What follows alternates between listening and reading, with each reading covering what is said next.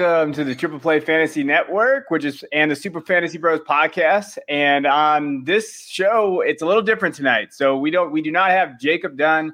Jacob Dunn's uh, wife is in labor, so he is having he's having his second baby. So prayers are with him and his family, and hope everything's going good. Haven't had any updates yet. So on this episode of the podcast, we have the man, the myth, the legend, the brains behind Triple Play Fantasy. He graced us with his presence today. Uh, that is D. Mindy, David Mendelson. David, how are you doing tonight? Oh man, you never talk that nice to me. Otherwise, I'm not used to that from you. But uh, I, I, I don't take all the credit for those that don't know. Kev puts in not just for Triple Play Fantasy, but for other stuff too. He really puts in so much work and is a grinder, pushes me. So I'd like to think that uh, we both kind of are at the top triple play fantasy pushing out a bunch of content together. Yeah, I'll take credit. I do pretty. I do a lot, but no, seriously, you know, David uh, jumped in for us tonight, and we are going to be just rolling with this. So uh, Jacob should be back next week, and we're hoping to he'll be there. But until then, you know, on today's show, we're going to be covering our top five running backs heading into the 2021 season. We are also going to be telling us running backs that we don't want to be drafting based on ADP or just in general, like, hey, we're going to avoid those guys. And then we'll be answering listener and redraft dynasty questions. So let's go. Here we go. Here we go. All right, now before we get started into the, the, top five running backs and all of that news, like we always try to do a news segment, what's going on in the news, everything. But for everybody out there that's listening, you might not know what the Scott Fish Bowl is. The Scott Fish Bowl is a massive tournament, and it, it's had the, some of the top minds in the country. I think there's 2,000 people in this one. I think that's what they said last time. I think it's like 1,900. Yeah, it's like nearly 2,000.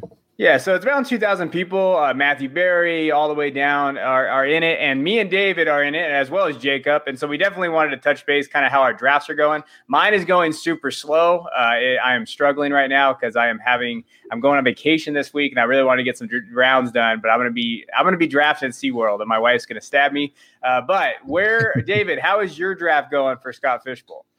It's interesting. Um, I will say this: I did a lot of mocks, but as always, you can mock as much as you want, but it never goes how you think it's going to go. Right? Um, I did a lot of mocks where I would went two quarterbacks early, but in the real one, they went so fast and a lot more than I thought that even like the Aaron Rodgers and Tom Brady's, the guys who I were kind of looking to take, Ryan Tannehill, those type of guys I was looking to get as my QB two, all got taken, and so there was no quarterback in my mind that was worth with my second round pick. I didn't want to take like a Derek Carr. I didn't want to take Trey Lance or Justin Fields or any of those guys that early, anything like that. Uh, so I decided to go uh, Kyle Pitts with the second round pick. Took him because of the tight end premium it provides, and uh, he's the big three. We're already off the board, so I went bold with Kyle Pitts. Took Mahomes at the 1.01, and then I'm six rounds in, and so I kind of ever since then balanced it out. I took Swift and Gaskin as my running backs, and I have Diggs and Robinson as my wide receivers so far. So one quarterback, two running backs, two wide receivers, two tight ends. Uh, I'm pretty happy with it so far. Running backs went like crazy at one point when I was trying to stack better running backs or running backs that I believe a little bit more in than Swift. I know you're a Swift guy. I, I wanted uh, yeah. CEH really bad, and he didn't. He made it to the pick right before me and got taken. So I was very pissed about that.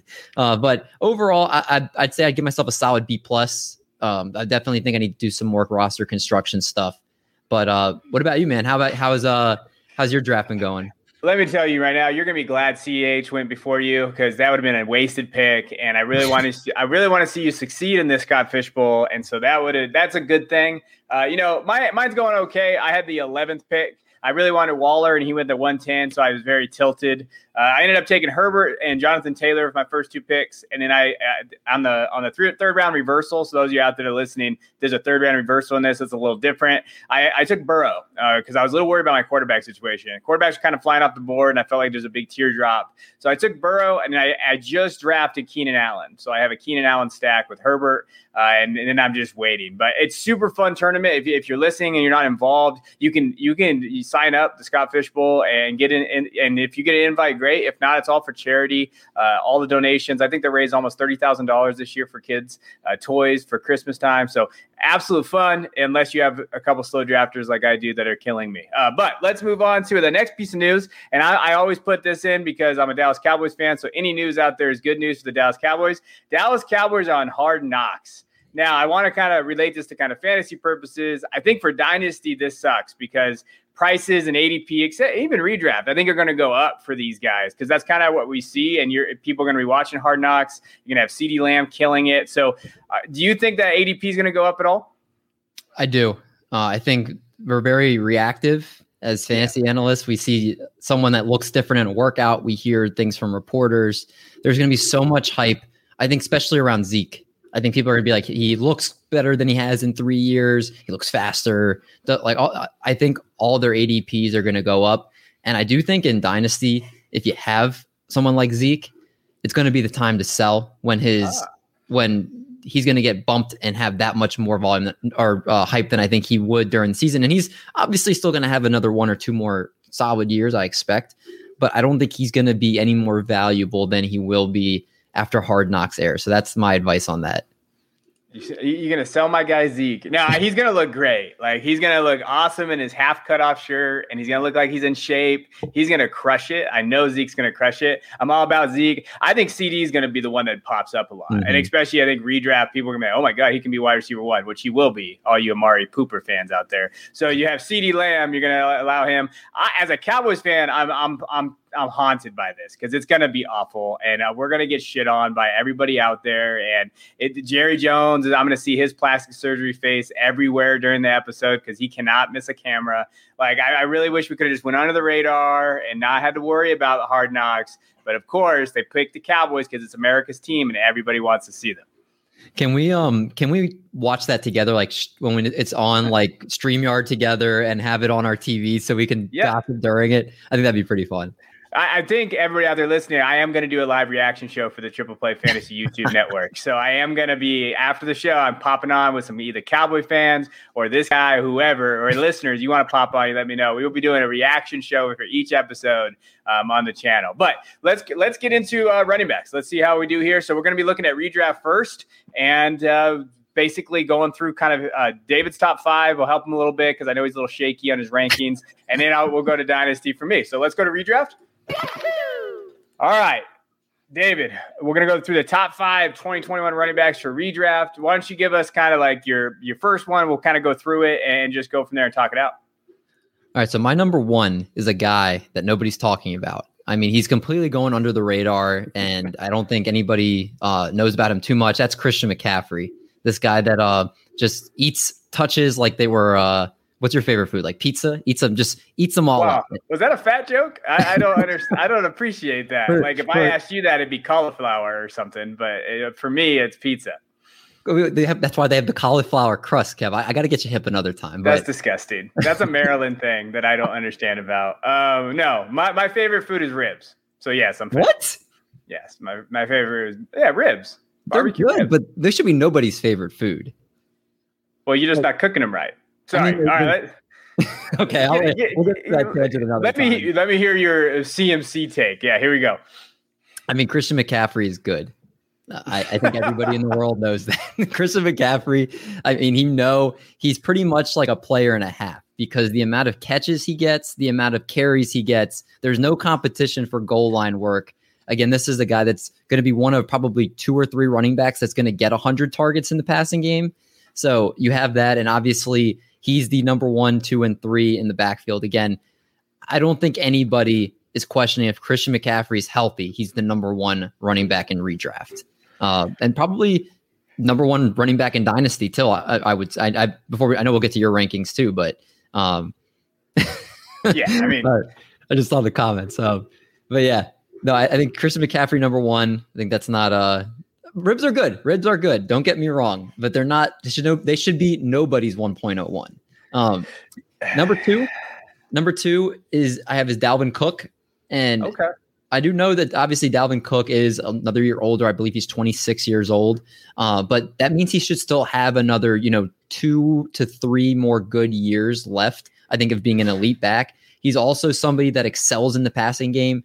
Um, he, again, someone else that you know is going to have a high amount of targets on a team that, frankly, Kirk Cousins loves to have do play action. And what do you need to do in play action? You got to make sure that you run the ball enough to make sure it's a threat, and they excel at that. So you have Dalvin Cook, who's going to obviously all also. I mean, Alexander Mattison's behind him, but he's not somebody. I think Alexander Mattison's most overhyped backup. He's never really truly delivered as a great backup to him. So Dalvin Cook, as long as he's healthy, is going to be one of the top two guys in the league in touches. Number three, oh, I, hold on, I, wanna, I do want to give you props because I never give you props enough. I, I agree with Mattison. Like he is the most overrated backup running back we've seen in the last couple mm-hmm. years. Mm-hmm. And when he had the opportunity, when Cook gets hurt, he never produces. Like he never produces. So that is actually the smartest thing I've ever heard you say, Mindy. Like I will be honest. Like we've known each other for a long time, and now, like, yeah, I I don't I wouldn't even waste a draft pick on him. Like he's not a handcuff that I would want. If you're drafting Dalvin Cook and redraft, I don't even think I'd want him as my handcuff because you could probably get different handcuffs that can produce better for you if their running backs go down. And I know Cook goes down, and I know he's kind of had that with the extended season, but I still don't want him as a re- as a handcuff, right? Like I'm not wasting a pick on that in redraft. I just wait to see maybe pick him up off the waivers. Do you do you think Ameer Abdullah could eventually take over, especially if they try to make Mattison a thing, and then Abdul Abdullah could slide in? Because right now he's third according to the ESPN depth chart at running backs, and then their fourth string is a guy I've never even seen, Kene Nwangwu. Hey, listen, Kene is legit from Iowa State. Like he doesn't, he didn't get a lot of playing. Like you're talking to Debbie guy now. Like Kene can play. Like he he, he was oh, sitting behind. Kene was sitting behind Breece Hall, and Breece Hall obviously is going to be running back one in 2022 more than likely. Kene can actually play a little bit. Like, if you're in a dynasty league, that is a kid to go after. Like, I really like him, and he's a good kid to look at for waiver wire. Like, hey, can you kind of grab him later? Like, a dueler, I'm not. Uh, Ameer Duel is not. I don't think. I think I actually think Kene can actually step up and be the third running back in that depth chart, especially after like, um, you know, camps open up and everything. Like, that's a kid that he's got a profile, he's got everything there. He just he just didn't get the opportunity. So if I take him as my last pick in the draft, when everybody goes and jumps and takes Mattison and I take him with my last pick, and he doesn't do a single thing, I know who to go to. For- yep, you can blame me. I didn't say draft him. I said waiver wire pickup. and uh, dynasty for sure, but redraft, he's someone to keep an eye on. I mean, everybody's looking for the next James Robinson. It's not right. going to be a guy like that, but it, it, could be a guy that steps in for for Cook when he's hurt. But I, sorry, I'll let you go to your number three. No, that's fine. So uh, again, those two I think are firm in most yeah. people's rankings. Uh, my number three is Derrick Henry for redraft. And again, Derrick Henry was number one in PPR, la- uh, number three in standard, number or num- number number one in standard, number three in PPR last year. Um, obviously, he does not get the catches that some of these other guys do. And it's tempting to put Kamara there, but Kamara is undergoing a quarterback change and he relies a lot in the passing game. And if he doesn't have a quarterback that gives him the ball through the air like Drew Brees has the last few years, uh, I'm worried about him staying in the top three. Derrick Henry has shown you year after year for the last few years. He's consistent. He is the 1A, 2, and 3 in that backfield. And he's going to get, they're going to try to lean on him when they get in close. He's going to have those monster games that alone just elevate him a lot higher past other guys. Uh, I think he's going again redraft wise. I would be shocked if he falls outside the top three. I have him ranked as my number three back. Um, okay. Uh, so I like Derrick Henry. I think those are your top three in redraft. Like I'm not no argument there. I do want you to tell me if I, if you think this is what I should have done here. I picked uh, I picked Kamara. I mean, excuse me. I picked Jonathan Taylor over Kamara and, and Scott Fishbowl. So that's how I rank them. Am I crazy for doing that? No, it, it's hard. I'm not gonna say you're crazy for doing that, even though I like to call you crazy when I can. uh, but it's it's hard because Jonathan Taylor again is gonna dominate the, the ball on the ground. But Nyheim Hines was the number 15 PPR back last year. So he's yeah. not going anywhere. He's he's going to stay heavily involved in the passing game, and that's what scares me a little bit as far as Jonathan Taylor's value because as long as Nyheim Hines is there, he's not going to get the ball in the air as much. And in PPR formats, we like that from running back. So that's that's the only reason I'm a little hesitant about it. But again, Kamara has relied so much on volume through the air in the past through three through year few years, whatever. I can't speak, but uh, with the QB change and you know a whole entire new looking offense, that I'm more especially with like Taysom Hill at the helm. If, if he starts, that that does really scare me. Um, so I would probably still just for the fact that it's Kamara, and I think that they're going to make sure they get him the ball in the air, even if it's not to the Drew Brees level. I would still put uh, in PPR Kamara and then Taylor, but I'm not going to go say it's weird to have it reversed.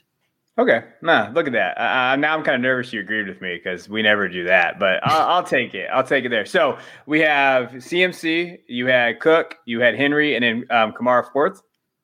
Yeah, I have Kamara fourth, and then I have Jonathan Taylor fifth.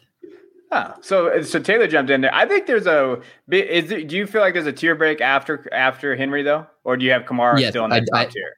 I do have. Well, actually, I have it as one and two. I'm sorry, yeah, one, two, three tier break, and then okay. uh, I actually have Nick Chubb in the as number six in that same tier with Kamara, Taylor, and then Chubb, and then it, another tier. Oh, okay. All right. So yeah, so that was our next question we were going to go through is like anyone that we think could sneak into that top five. I love the Chubb call. I think that he's definitely in there, but he kind of has the same limitations for receiving work too, right? Mm-hmm. Yeah, that's going to be a big problem. Uh, he, but again, he's shown how efficient he is, and if one thing happens to Kareem Hunt, then he's you know probably a top three or four back if he's the sole guy in that backfield. So I, I do bank again, the, the PPR aspect definitely hurts him, but uh, I do think he's a guy that at the end of every year you see him. He's he, I think he's the best runner of the football in the NFL. I do think if you're looking strictly at their tape and looking at them run, he's the best running back. And he mm-hmm. does every single year. He's very efficient. He reads holes very well, and he's on a very good offense at the end of the day, which is also super important for fantasy value. How good is their offense, and are they going to score points? and he's yeah. in one of those dynamic offenses. So I think that'll definitely help boost him up as well. All right, all right. Now I have a hard hitting question for you because I'd like to throw these out. Who do you think finishes higher then? Cam Akers, Antonio Gibson, CEH, or deandre Swift? Who would you pick out of that group?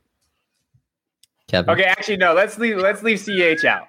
Cam Akers, Antonio Gibson, or DeAndre Swift? Who are you taking from those three?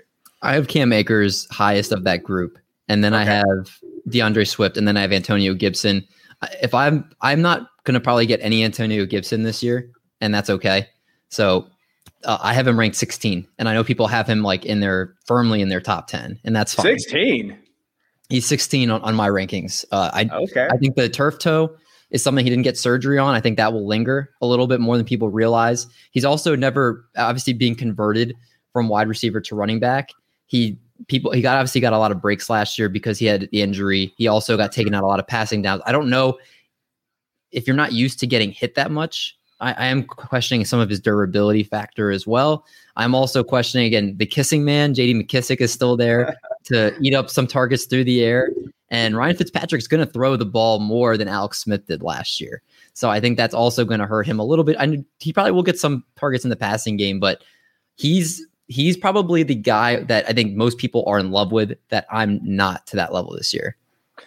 No, I mean to be fair, I think he's he's going to be a running back too in that level. Like, and he probably is a lower tier running back too. Like, I, I agree in that part because Fitzpatrick pushes the ball down more, and I think that's why McKissic's going to. I think his ADP is too high too because I think they're thinking he's going to get the targets that he saw, but Alex Smith couldn't throw the ball, and he was so limited with his injuries. Uh, I, I I do agree to an extent there. I like Cam. I think Cam I, am not worried about Darrell Henderson as much. I think he's going to be a little bit touchdown dependent with Darrell, uh, but Cam is going to be there. I still think Swift finishes ahead of all those guys, and I'm going to die on the Swift train. But that's just me. That's not, that's the hill I'm dying on. Uh, now, bet, right? You, what we, we do bet. have a bet. Yes, yes. Did you want to tell? A, have we told your listeners our bet? We have not. Uh, I don't really. I, what are we betting again? Uh, who finishes higher between CEH and Swift? Right. Yep, and the loser has to change their profile picture for what the winner chooses for two weeks. Yes. Yes, that is our bet out there for everybody out there. Who finishes higher between Swift and, and CH, PPR, and we have to change our profile picture. So if you'd like to see what that looks like, what Mindy will look like at the end of the season, make sure you follow him at dmindy02. Uh, all right, now there's a clear tier like break between these guys. So last question in terms of redraft, uh, where where are you taking Josh Jacobs? Like, are you out on Josh Jacobs, or are you still think his ADP is pretty good? Because right now I think he's getting ranked like in the in the 20s, uh, maybe 18, 19. Dude, it was so hard. I actually in the Scott Fish Bowl, I had the five six turn. I took Gaskin, and then I was Jacobs was still there, and I was tempted to, I was like, do I go get Jacobs or do I take a wide receiver? And I took Allen Robinson just because I'm that much out on Josh Jacobs as far as he doesn't get as much through the air as we'd like. And he's splitting with Kenyon Drake, who may not get as many carries as, as a 50 50 split, but I, I'm just I have right now. I have Josh Jacobs ranked way at I have him at 17 right now. I, I might even bump him a little lower than that, honestly, when I like readjust my rankings. But um, he he's he's a, a meh. Like if yeah. I could describe, he's a meh. Like there's nothing exciting about him. And I think the Jon Gruden likes to throw the ball too. Like he's a, a passing guy. Like he wants to put the ball in Derek Carr's hands as much as he can.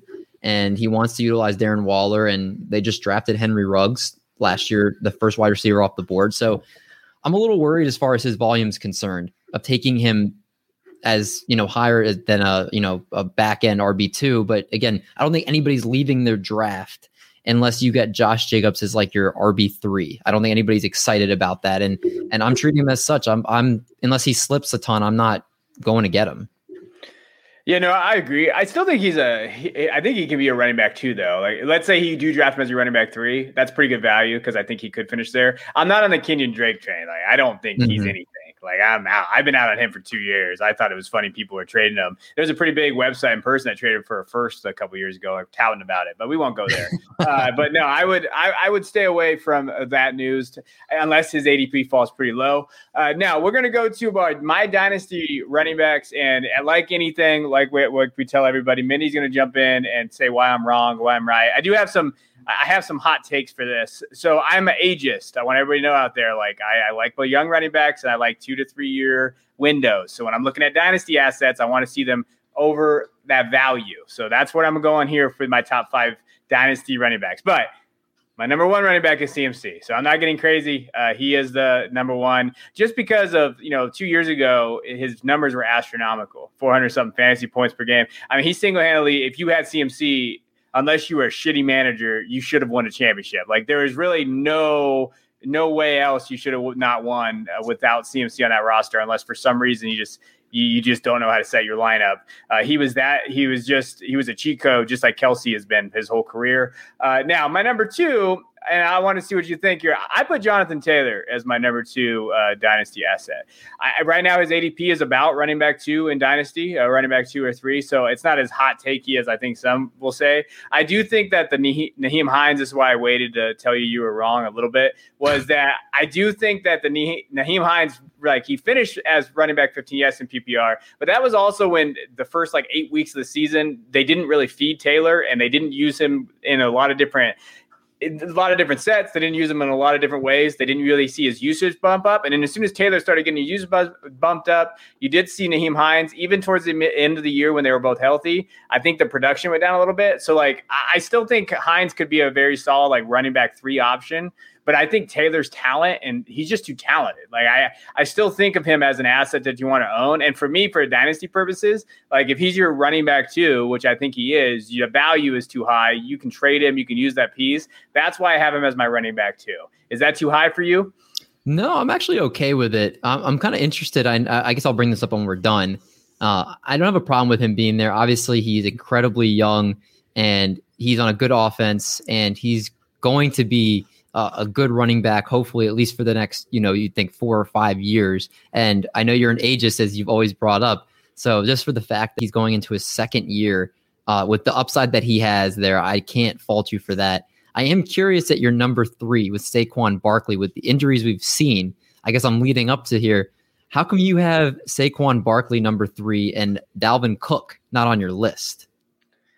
Well, Barkley's better. Uh, and he's because okay, so for me, for everybody out there that, that's listened to the podcast, you guys know, but when I'm looking at dynasty assets and values, I'm a one contract guy. So I'm selling them at that one contract.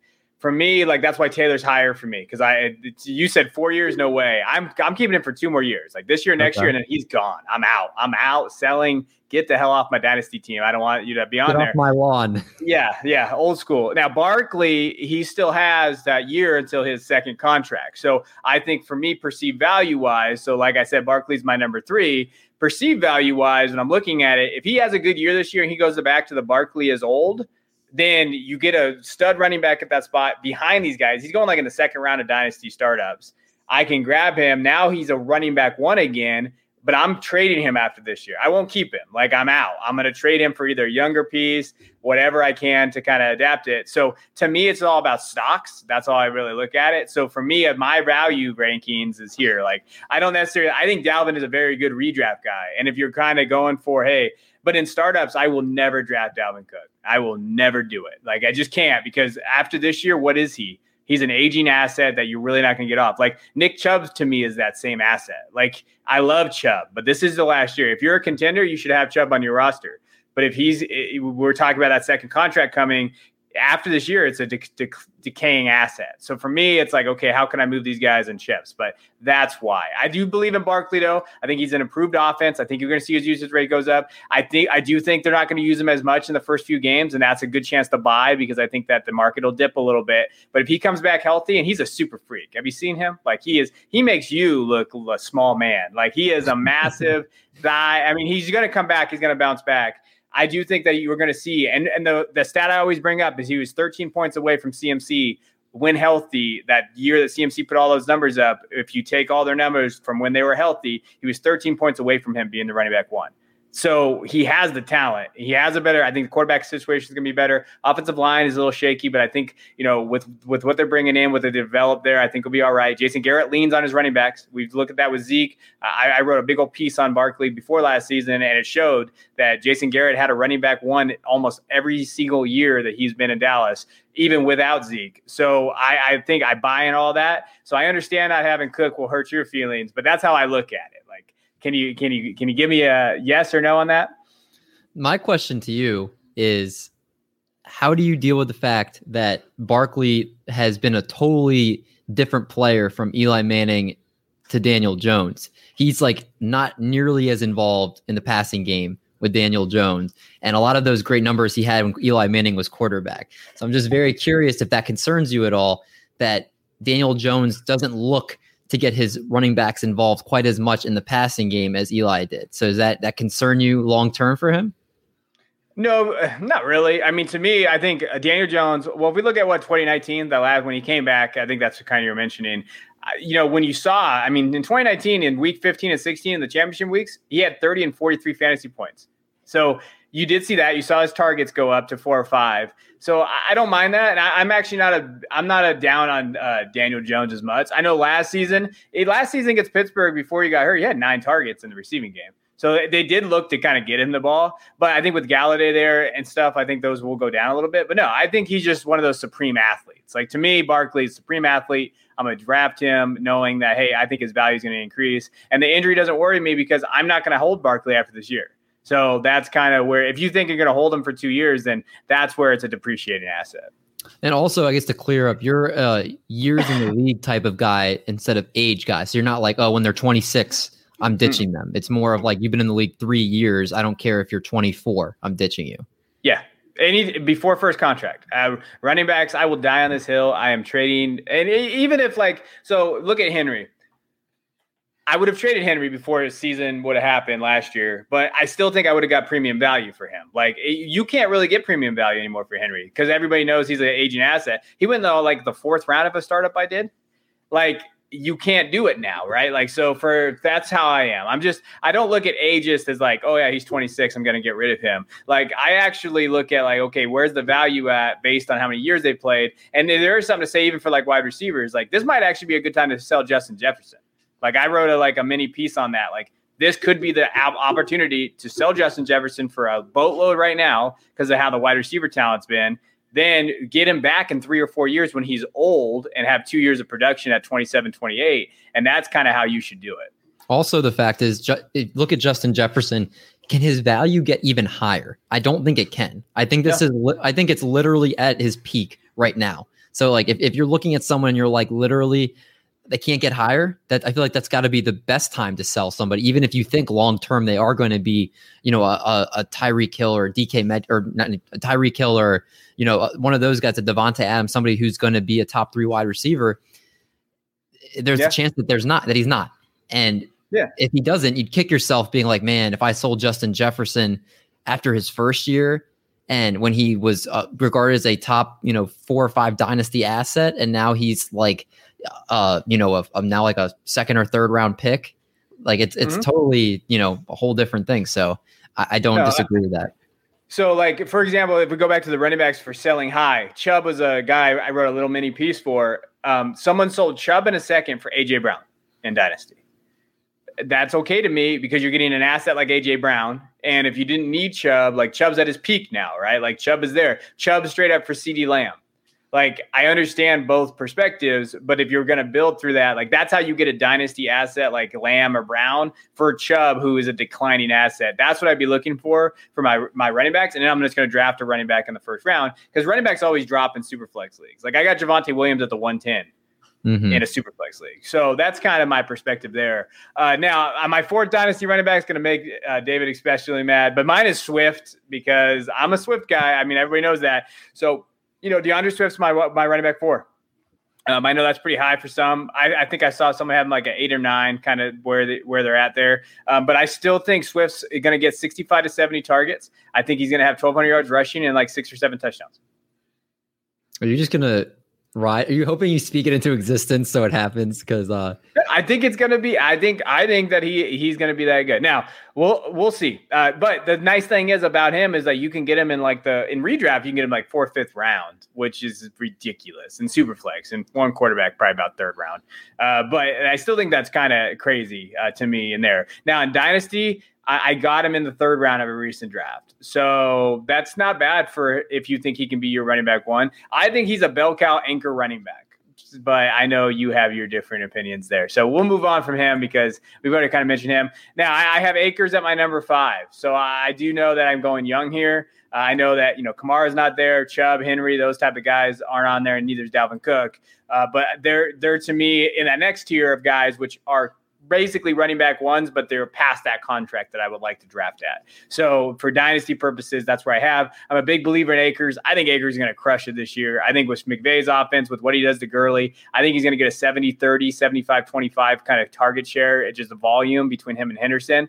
Um, if he can score eight touchdowns this year, which look out, I think he's going to get the targets there. Uh, I, I love everything about Cam Akers, and I love that Matthew Stafford is there, not Jared Goff is the reason that his competition, why you have him over second year guys like CEH, Antonio Gibson, and J.K. Dobbins, is it just that that fact that there's not as much for him to compete with, or is it? Do you yeah. think he's a better player?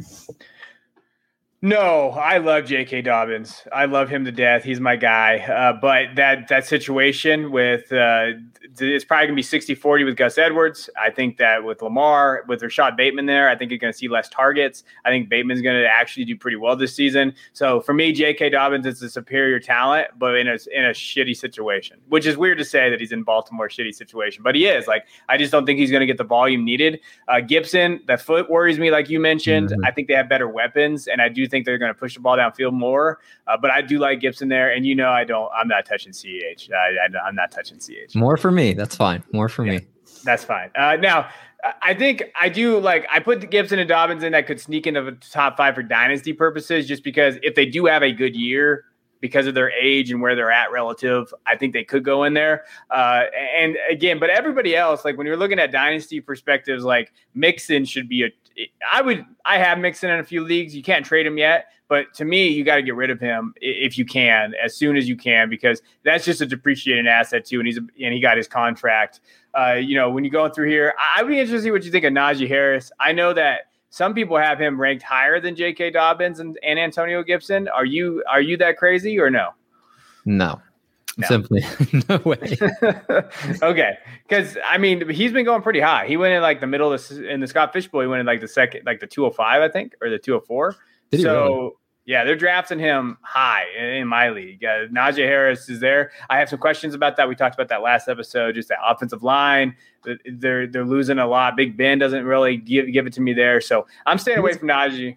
He is going to get a lot of the touches though in that backfield. Like I, they do like to ride their running backs there. So I do think the volume aspect is intriguing. I, I I was trying to take him in the third round, and he got taken at the end of the third round in my draft. Um, I don't know if I'm comfortable taking him in the second, uh, but he is somebody that's very intriguing, and he's a three down back, which is there are very few of those in today's day and age with the committees. So the fact that he's with a, a team that likes to commit to one back, and he's a, a very good three down running back as he showed in college. That part yeah. does intrigue me some, where I do think uh, that you won't be unhappy drafting him, even with that line. I do think, you know, they did, you know, not to go too much on a tangent, but David DeCastro left and everybody was freaking out, but he actually was rated as one of the worst guards on PFF. They brought in Trai Turner, who should be an upgrade there. I do think that the, you know, the volume and the fact that the line, I don't think will be worse. I think it will probably just be maybe a little bit below average, but he'll make it look better. I do think that he's not a bad asset to add, just not in the second round. Yeah, no, no. I, I, mean, he'll be okay. But I mean, if I'm smashing anybody in Dynasty, I'll wait to get Javonte, and I'll just take Javonte in like the fifth or sixth where he's going because that could be a running back one too. I mean, I know Melvin's going to be there, but Melvin's not going to be there next year. So I'll take him as a running back two at three ish, probably running back three in your dynasty leagues. You can get a stud like Swift, a running back one, and then you can get like CeeDee or McLaurin or any of those type of guys in that in that three, four, five range, or maybe a tight end if it's premium um, and I'll go from there. But we do want to shift gears a little bit, and we are going to be talking about running backs that we're staying away from. So I don't know if he has any, but let's talk about it. David, are there any running backs like in redraft or any other areas that you're just going to stay away from, either based on ADP, talent, situation, anything like that? Yeah, um, Miles Sanders. I've been. I'm probably not getting any Miles Sanders shares this year. I just there's so many bodies in that backfield. There's the Boston Scotts. The Jordan Howard is there for those that don't realize he's yeah. gonna if he makes the team, I'm sure he's gonna vulture touchdowns. They just drafted Kenneth Gainwell, who was my third rated running back coming in to the league this year, and I don't love that landing spot for him.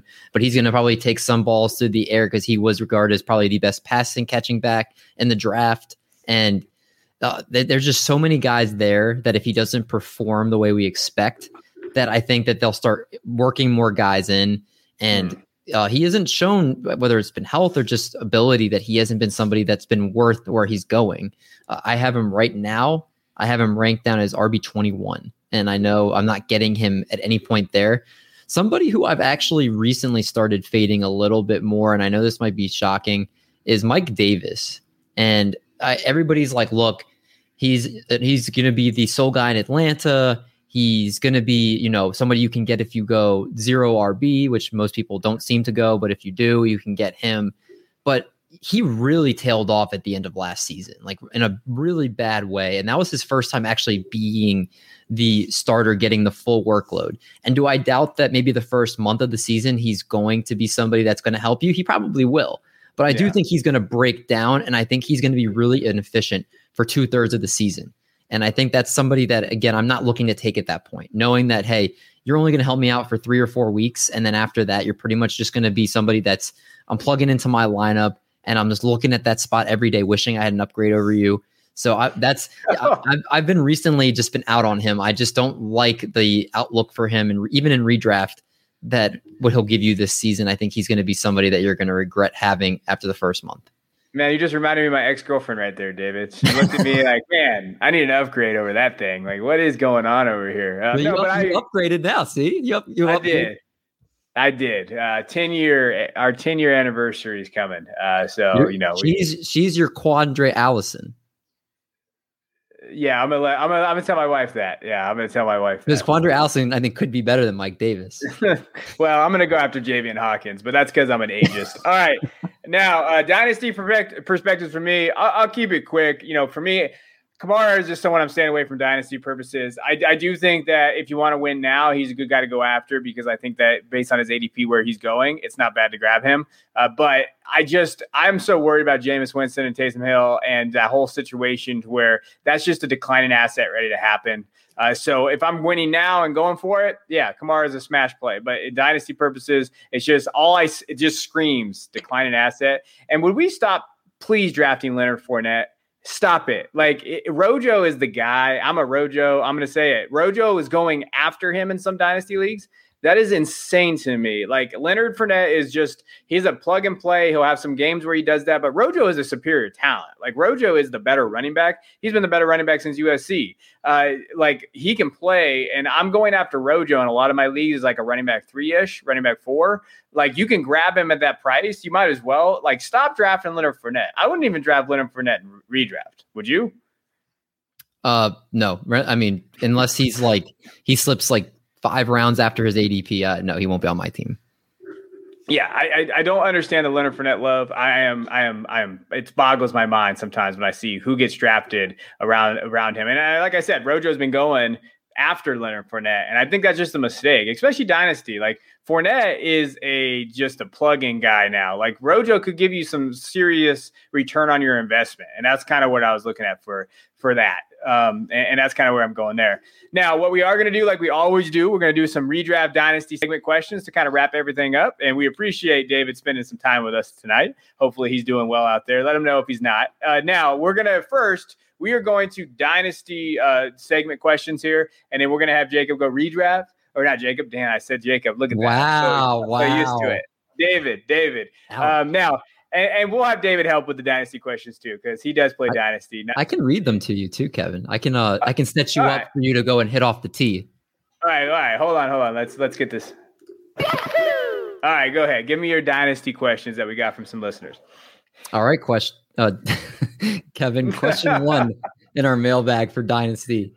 Who do you like better in Dynasty between Trey Lance or Justin Fields?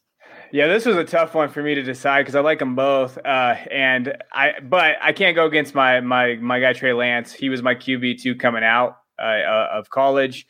I, I, do think I like his situation. I trust the Niners situation a little bit more. The one thing I will say is like a lot of people are scared right now because they said I think what the 40 there were some beat reporters that the 49ers trying to get 500 carries this year. So I know people are worried about that rushing volume, especially the 49ers, but I, I, like you guys to know that it, when Trey Lance starts, which should be week one, you know who's going to also be reusing those carries? It's going to be Trey Lance. And we're looking at Konami Code quarterbacks and stuff.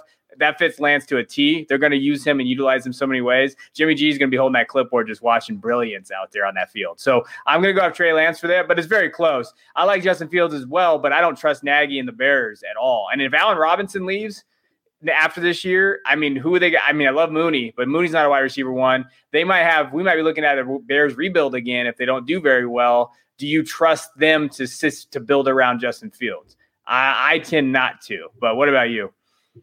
Yeah, I think uh, obviously you also look at the weapons that Trey Lance already has. Even if Allen Robinson stays, you have Brandon Aiyuk, you have George Kittle, Deebo Samuel. For those that don't remember, he was looked like the next big thing before Brandon Aiyuk. They have great stable of running backs and a great system, great coaching staff with the 49. I think it's kind of like the Patrick Mahomes, Deshaun Watson thing, where like both could be great, but Patrick Mahomes has been able to have all the stuff around him to succeed. Deshaun yeah. Watson kind of had to do everything he can, and he's still Deshaun Watson's still a great quarterback, but he's not Patrick Mahomes, right? And I think that could be something similar where we're like, hey, Justin Fields is making the best out of a, a bad situation, and he's still a great quarterback. But Trey Lance is has all this talent around him that's kind of making him to the next level. And so I could definitely see that. My question to you then, Kev, and this is I know this is uh, not necessarily a dynasty question, but it's with those two guys. Are you looking to take either in your Scott Fish Bowl because they both in mine they went to like one um I think Justin Fields went at the end of the fourth round and Trey Lance at the beginning of the fifth round. So I wasn't even able to get them with my fifth round pick uh, back to me, either of them. So is that are you targeting either of those guys with one of your early picks? No, but that's I, I might depending on how the draft would have went. But since I have Burrow and uh, Herbert right now, they're still on the board though for me in the fifth, so both are still there. Uh, and I'm actually on the clock right now. I'm just not picking because my my league's driving me nuts. So I'm gonna let him wait for a little bit. Uh, so I, I, don't think I'm going to. I, I, don't think I would be, but I don't mind him in the fifth. Right? I think someone just talking about the 412 in Fields.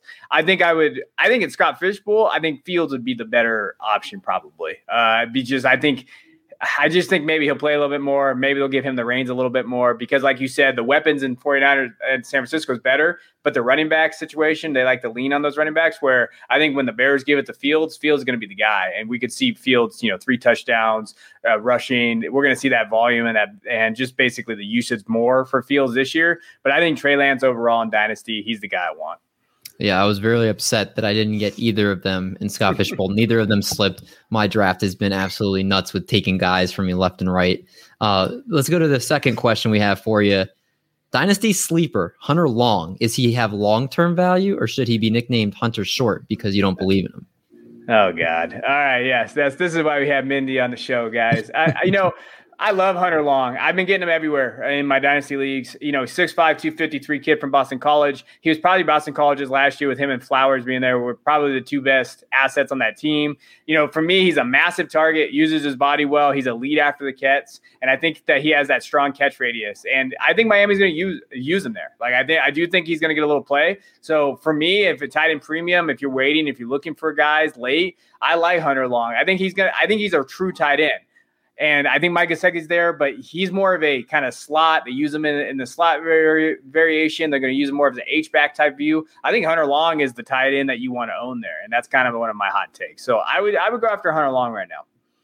Boston College player, I feel like produces really good players. Do I know Luke Kuechly? Wasn't Luke Kuechly from Boston College?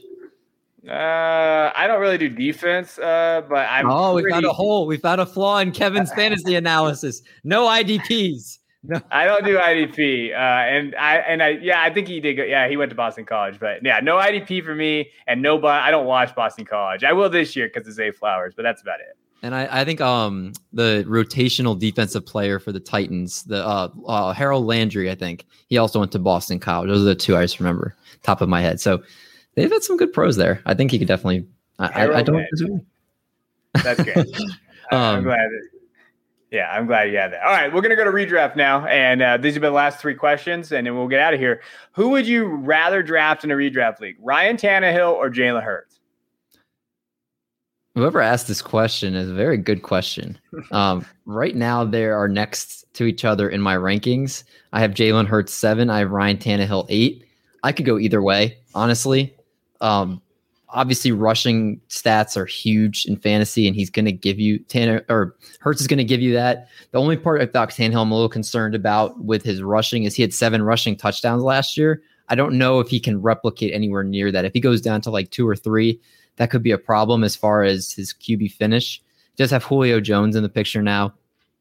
If you're asking me, it's going to depend on, to, and I know this is the cop out answer. It's going to depend on your roster construction. If you have a safe team that you can afford to take a higher upside risk, I would take Jalen Hurts. If you have a team that you have a lot of high upside guys, but they also have low floors, then I would take Tannehill to stay because you Tannehill should be a top 10 quarterback if he's healthy. Hurts has the ability to be a top five quarterback if he does what he did at the end of last year for a full season. So that's the way I would approach it. Look at your roster and if you can take the risk or not. Yeah, no, that is a cop out answer, but that's that's a, that's the right answer. I mean, they're going as QB ten, QB eleven. ADP is literally right next to each other, so you have the option to pick one of these guys depending on where they're at. I, I like it. I, I, think I'm gonna go Tannehill. He's a little safer play for me. Uh, but if and especially like if your leagues, if your leagues are standard, I don't mind the Hurts one. Uh, but if your leagues do do something for like completion percentage or incompletions and stuff, Tannehill would probably be the safer option sure. there. Uh, but no, I, I, agree. I think I think Tannehill Tannehill would probably be the better pick uh, just because of the safe floor uh, and and but it does depend. If you if like he said, if you picked a bunch of dudes that are just going for ceiling, you might want to take Tannehill to save you a little bit. Uh, now, how much? So I didn't know these existed because I'm not in redraft mine, but apparently they do because I asked. But how much does your draft strategy change when drafting for a super super flex redraft compared to a one quarterback? Have you ever played in a super flex redraft? I haven't. Uh, so my answer will be looking at it for the first time. But yeah, so I mean, to be honest, a superflex redraft isn't going to compare or isn't going to be too much different than a superflex dynasty as far as QBs are concerned, unless obviously you want to get young quarterbacks either way. Um, yeah. If you're in some type of, of dynasty league, but any type of redraft that's super. Uh, for those that don't know, obviously superflex, you're gonna might you're gonna want two quarterbacks. One quarterback, it's one quarterback. So my draft strategy, as far if they're both redraft, isn't going to change too much. The, the, like depending on you know which one you're playing. Superflex, take your quarterback early. You're and then you're going to probably in a few other rounds later take your second quarterback. If you're in one quarterback leagues, you wait to take QB at least to like the fifth or sixth round. Uh, if, if once you get past like the the one two elite guys, they all are kind of tightly packed together and you can use those spots to upgrade your running back, wide receivers, that type of thing. So it doesn't really change too much for me from what the standard super flex leagues and, and the one quarterback leagues do uh, normally. Yeah, I mean, the only thing I would think I would say is like if you're doing a super flex redraft, I would probably, like you said, get a quarterback really early, try to get one of the top guys, and then I would probably wait because it's redraft, so I don't need to rely on the guy next year. So I wouldn't mm-hmm. mind maybe taking a shot on like Fitz right later. Like, okay, I'll just I'll take a shot on Fitz. I'll add to this team if I maybe need to get some guys off the waiver because it's kind of redraft. I think that's less of a less of a concern for you. Like mm-hmm. I don't mm-hmm. necessarily think you need to take two quarterbacks in the top five or top five rounds. Like I, I would kind of go away from that. But again, I've never, I don't, I don't play in redraft. So, or I mean, I don't play in Superflex redraft for sure, except for the Scott Fish Bowl, but it's a completely kind of different format. Uh, now, last question here before we get out of here is Lance Thomas a sleeper for you? Um, can't say he's really Lance Thomas who I know where he's from. Lance Thomas, the the great Lance Thomas, uh, a great name. He he's also there's a professional basketball player named Lance Thomas. He's um he's somebody that I'm definitely looking at this year as far as uh I have no idea where he plays. I'll be honest. Definitely probably not for me. What about you, Kev? I love it. Uh, that's supposed to say Logan Thomas. I was trying to trick you a little bit. There. Oh, is, uh, duh. Is, is Logan wow. Logan Thomas a sleeper for you? I wanted to see if you'd pick it up. You uh-huh. did not. You failed. Logan Thomas. What do you got?